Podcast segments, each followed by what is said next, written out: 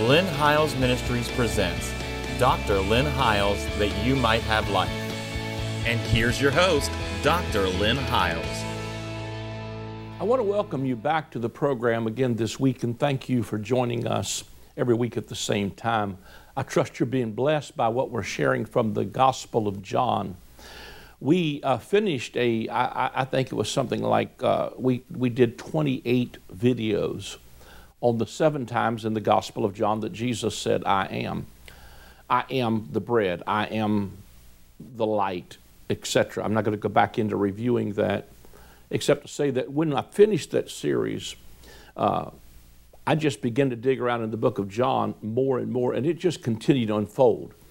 And so we've started a new series, and we're dealing with this. We went clear back to the book of John. Last week we started talking about, in the beginning was the Word, and the Word was with God.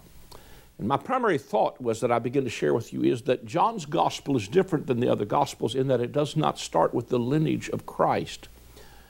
And it's not just speaking to a Jewish audience. It takes you all the way back before the Abrahamic covenant, the Mosaic covenant, the Davidic covenant, or any of those covenants, and starts at the very beginning. Because what I want to show you as we progress through the book of John is that God had in mind all along not just to touch the nation of Israel, but that the, the mystery of His will, the sacred secret that was hidden, according to Colossians one, I believe in twenty-six, is that God would be in and among the Gentiles as well. It was that God had in, in God had planned to include all men in His redemptive work in process. And when you take a look at the first creation, it helps you get some insight into what God is doing in His new creation.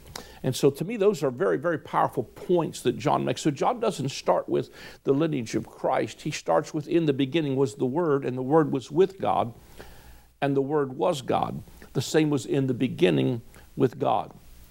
And all things were made by Him, and without Him was not anything made that was made. In Him was life, and the life was the light of men, and the light shineth in darkness, and the darkness comprehended it not. Now, what we began to show you last week was that when God began to create, I will go. To, I will take that uh, over to the, the gospel, or not the gospel, but I'll take you to the book of Genesis and just show you this is almost a repeat verbiage of John one, because in Genesis one one, that was John one one. In Genesis one one, it says, "In the beginning, God created heaven and earth.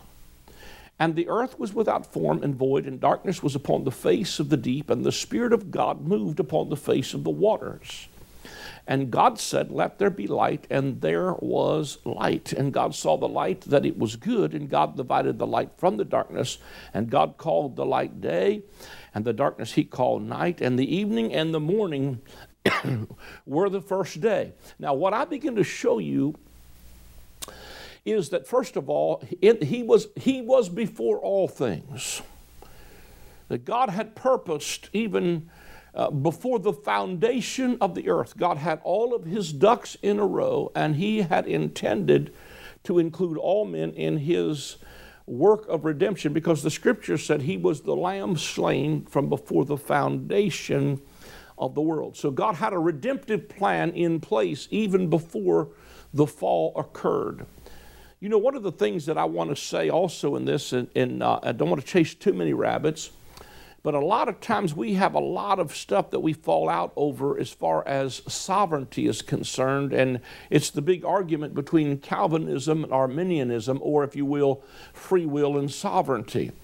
But when you start looking at things like predestination, uh, you know, it can get really sticky as far as, you know, some will think, well, God predetermined that some are predestined, that some would go to heaven and that some would go to hell. But if you look at it in the context of what it's written, especially in Ephesians, in Colossians, it was not that God had predetermined some to go to heaven or some to go to hell, but that He had predetermined in the predeterminate counsel of God the inclusion of both Jew and Gentile. So that was what was in the heart of God and what He predetermined, because whom uh, He did foreknow, He did also predestinate to be conformed to the image of His Son.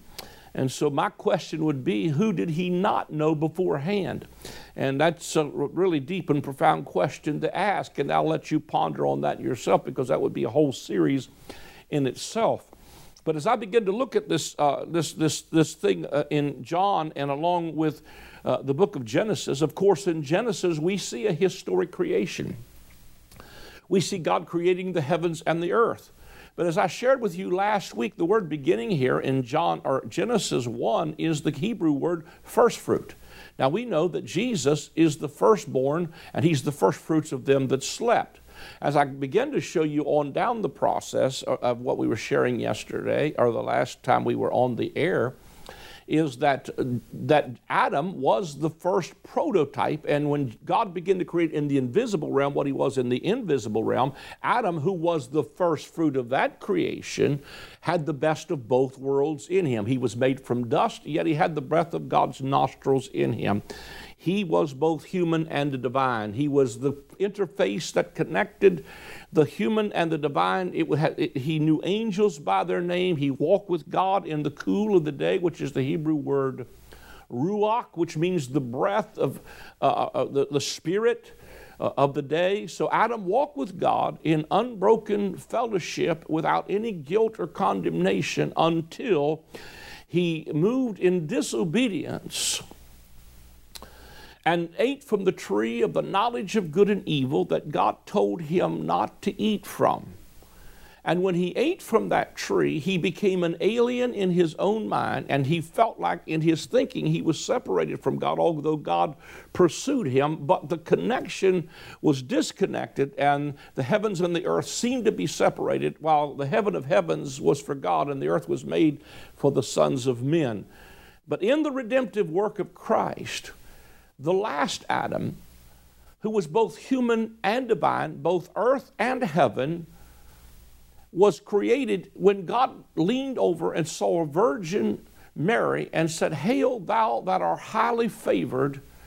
And God planted in the womb of a little virgin girl the seed of the divine God, so that she conceived by the Holy Spirit. And once again, in that merging of the human and the divine, there was a birthing that took place, and his name was called Jesus, and he was the Word made flesh. He was the very thought, the very idea of God. He was the Word made flesh. The Word is more than the written, tangible scriptures. Jesus is the Word made flesh that dwelt among us, and we beheld his glory as the glory of the only begotten of the Father. And amazingly enough, and I've probably said this a lot of times on the air, but I'm going to keep on repeating it because I believe it's worth repeating, is that when, when Adam disconnected from that, that relationship, became an alien in his own mind, an enemy in his own mind, and he thought God was his enemy, instead of running to God, he ran from God. Now, let me just say something to you as well. I don't think that God put the tree of the knowledge of good and evil in the midst of the garden to trick Adam, or just put it there so it was the no-no thing. I think God would have, in proper order, allowed him to eat from that tree. If he would not have put it there for the pur- some purpose, he would have not put it there. Now, this is kind of a little bit of a new growth concept for me as well. But what I believe was happening was that God did not want him to get the knowledge of good and evil before he ate from the tree of life. Because in other words, if you think you're going to get your life from performance-based Christianity and the knowledge of good and evil, for by the law was the knowledge of sin, but Paul said, when I got the knowledge of it, sin revived and I died. It produced the same thing in Paul that it produced in Adam, is that when you have the law without the life, you it, you end up you end up being uh, uh, the thing that was meant to be good becomes death to you. Now, when you get to the book of Hebrews, it says that we need to desire the sincere milk of the word, and the sincere milk of the word is the word of righteousness, because those that need milk and not and not meat are those who are not exercised in the word of righteousness. So in the new covenant, we find out that our righteousness is not based on our performance. It's based on a gift. Because of the abundance of grace, and the gift of righteousness. It's a gift. What part of gift I don't we understand? It was the gift of righteousness. Here's a kingdom word. We reign not when we get to heaven. We reign in life. And here's a powerful thing that must be emphasized, by the one, Christ Jesus. So my reigning is through the life of the one who lives and resides in me, so that when I go back to the book of Hebrews and I have my senses exercised, once I understand the word of righteousness and I desire the sincere milk of the word and I realize I'm righteous not based on what I've done, then I have my senses exercised to be able to discern both good and evil. So that, in other words, there is a sense of knowing the difference between good and evil, but the knowledge of good and evil can only make you see where you're failing and bring shame and guilt. But once you have the life of this thing and realize you're in right relationship with God, then there's a discernment of knowing what is good and evil and of being able to walk not by the rules, but from the relationship of the life that we now have, because in Him was life, not rules, and not, not law. In Him was life, and the life became the light of men. So that the gospel is not just about a law you have to keep. It's about receiving a life that will keep you. And see, I think this has been the deception of the enemy down through history, is because he uses the weapon of condemnation under the law to form it against us, to make us run from God rather than to run to God. Because once again, I want to emphasize this. It's, this, this is not about a law you have to keep. It's about receiving a life that will keep you.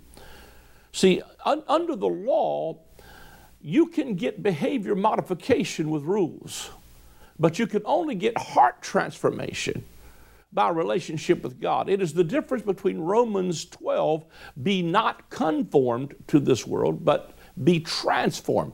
Law will conform you. Grace will transform you. Both of them will cause your behavior to change, but one is living out of a relationship and the other one is living out of the rules. And what I want you to see is, in the process of learning how to live out of this relationship, there is therefore now no condemnation to those who are in Christ Jesus, because He puts you right smack dab in the middle of this new creation that is both human and divine. It is not an accident to me that Adam has a garden and he turns it into a graveyard, and Jesus takes a graveyard and turns it into a garden. Adam has access to a tree of life and he chooses a tree of death, and Jesus chooses a tree of death and makes it a tree of life.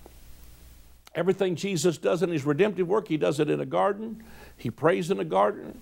He prays till He sweats. He sweats until He bleeds. He bleeds until one drop of blood from the divine brow touches the cursed earth and puts the curse in reverse that says you've got to earn your bread by the sweat of your brow. It's no longer about earning. It's about receiving the free gift of righteousness and the grace that causes us to reign in life by one Christ Jesus. The scripture goes on to teach us that the first Adam was not deceived. The woman was deceived, and she took the tree uh, of the knowledge of good and evil out of deception.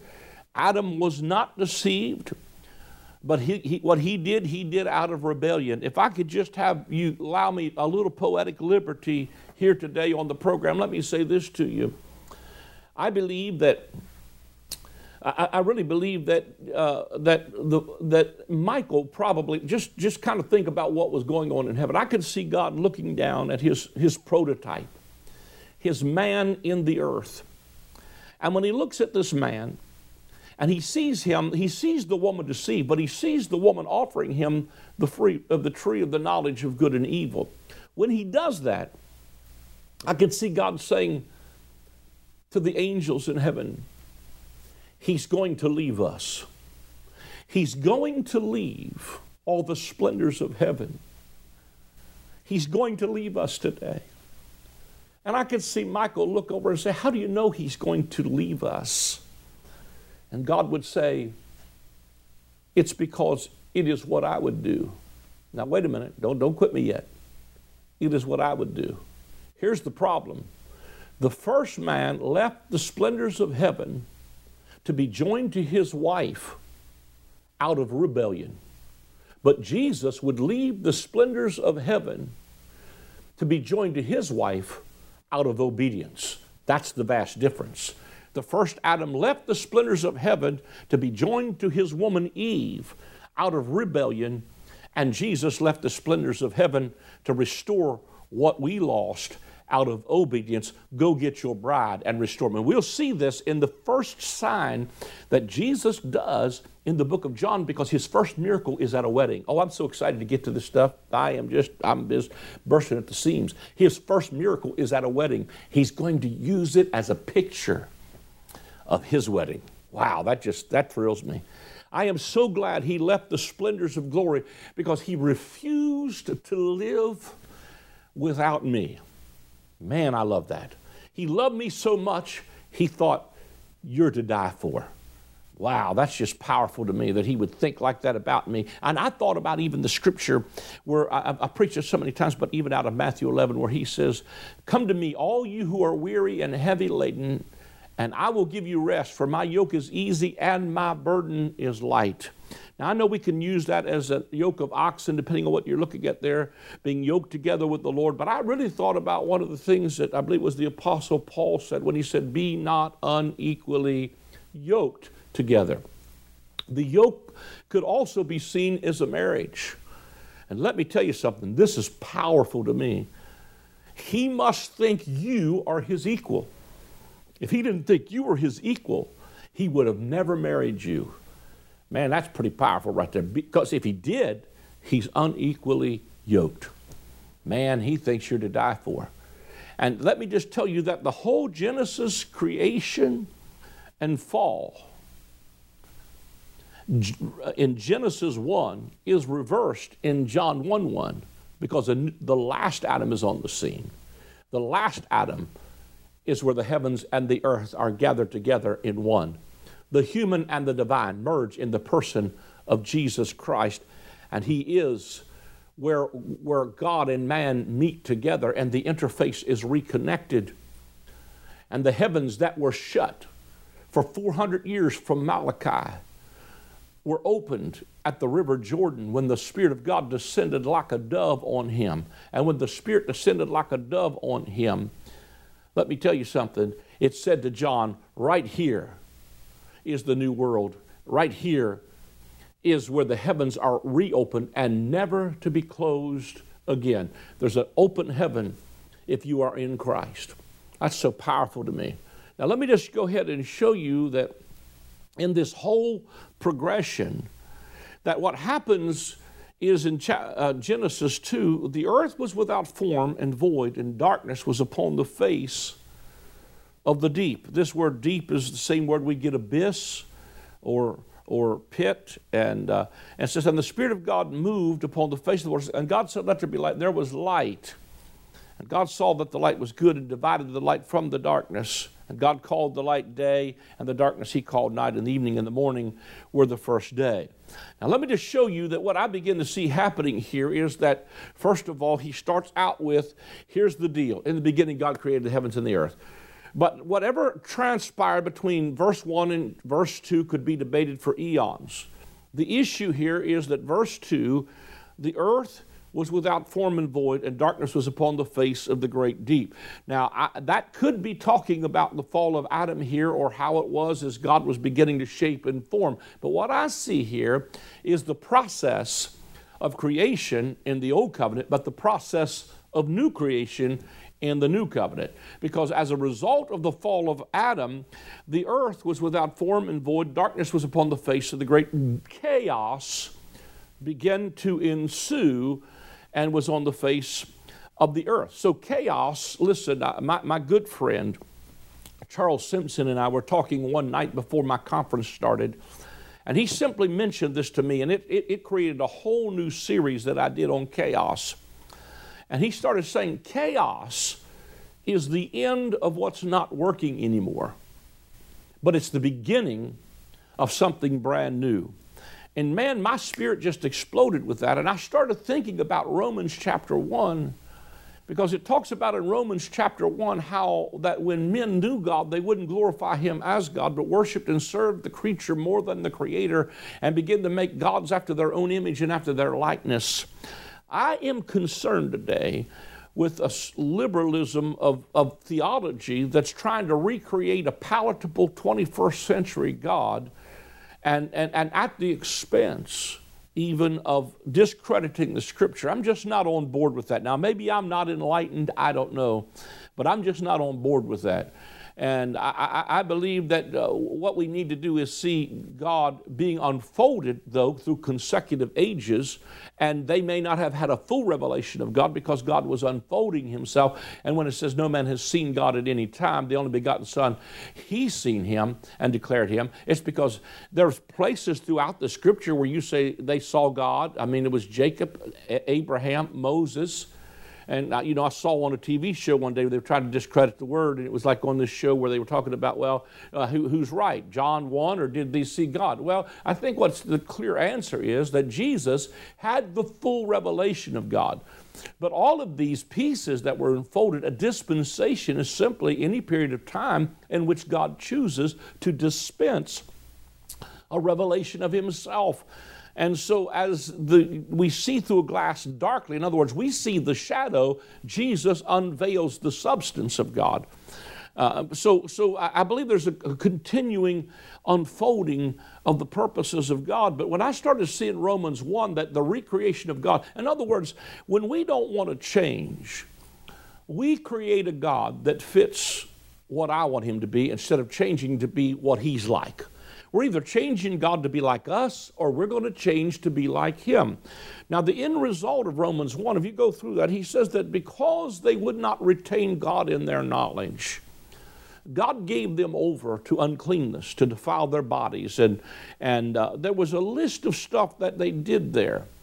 And as they came down to it, they said God gave them over, and finally He gave them over uh, to a reprobate mind, and uh, because what had happened was their mind had become void of any kind of judgment.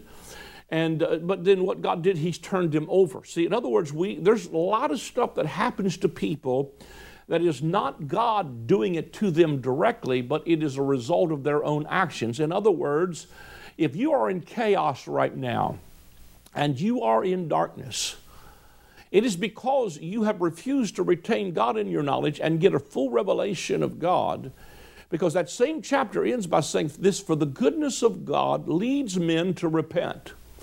Now, I, I, I, I know that that is quoted over and over and over, and I am a grace preacher, and I quote it too. But the next part of that verse, nobody ever wants to quote the next part of it. It said, but after your hardness and impenitent heart, you are treasuring up for yourself wrath against the day of wrath. In other words, what happens is if you continue to do that, there's a day of judgment, it, I think is the word that's used there, and is the Greek word crisis. In other words, it's not God directly said, I'm out to kill you. It is God giving you over to the chaos and the crises that takes place in your life. Because the moment it gets bad enough, it's like a drug addict coming to his bottom. When you get enough chaos and darkness, what happens is, is that once you get that chaos and darkness, you start coming to a place that chaos becomes the end of what's not working anymore. Uh, man, there's a lot here today. But even when Jesus comes on the scene in, in the Gospels, it is chaos. It is the end of what's not working anymore, namely the law of Moses. And He's about to breathe into this situation something brand new called a light, that is the light. He's about to speak into the chaos of light. And when I started seeing that, that the chaos is a result of our actions. In other words, if what you are doing repetitively is bringing you into chaos, maybe it's time to look to the goodness of God that will lead you to change your mind, because God is always standing there in the midst of your chaos saying, are you done yet? Are you tired? Are you weary? Have you had, have you wrecked your life enough? He's, he's like Forrest Gump, man. He'll take you back when all you got's one dying breath, but because stupid is what stupid does. But the reality of it is, is you could have had the unconditional love of God your whole entire life, but you've wrecked your life, but God's standing there in the midst of it. And when I started seeing Genesis one, and the earth was without form and void, and darkness was upon the face of the deep.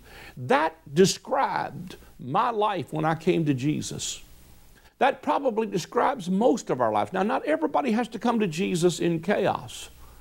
But I'm telling you that we don't easily repent. We don't easily change our mind until we find out what I'm doing is not working anymore, whether it's a relationship, whether it's finances, whether it's health, my relationship with God. And in the middle of chaos, what I saw in Genesis one are the steps of recovery out of chaos, because out of chaos comes cosmos, order, government, and the kingdom. In other words, the moment you stop and realize this, this lifestyle has produced in me. That's why I don't feel it necessarily nece- to just constantly harp on people's sin. It's because Romans one tells you all of it comes to an end. You seem to get by with it for a while, but it comes to an end. But right in the midst of that chaos, the Spirit, here's the first step, and the Spirit of God moved upon the face of the waters. God begins to hover. The implication here is like a chicken sitting on an egg. God hovers, He moves.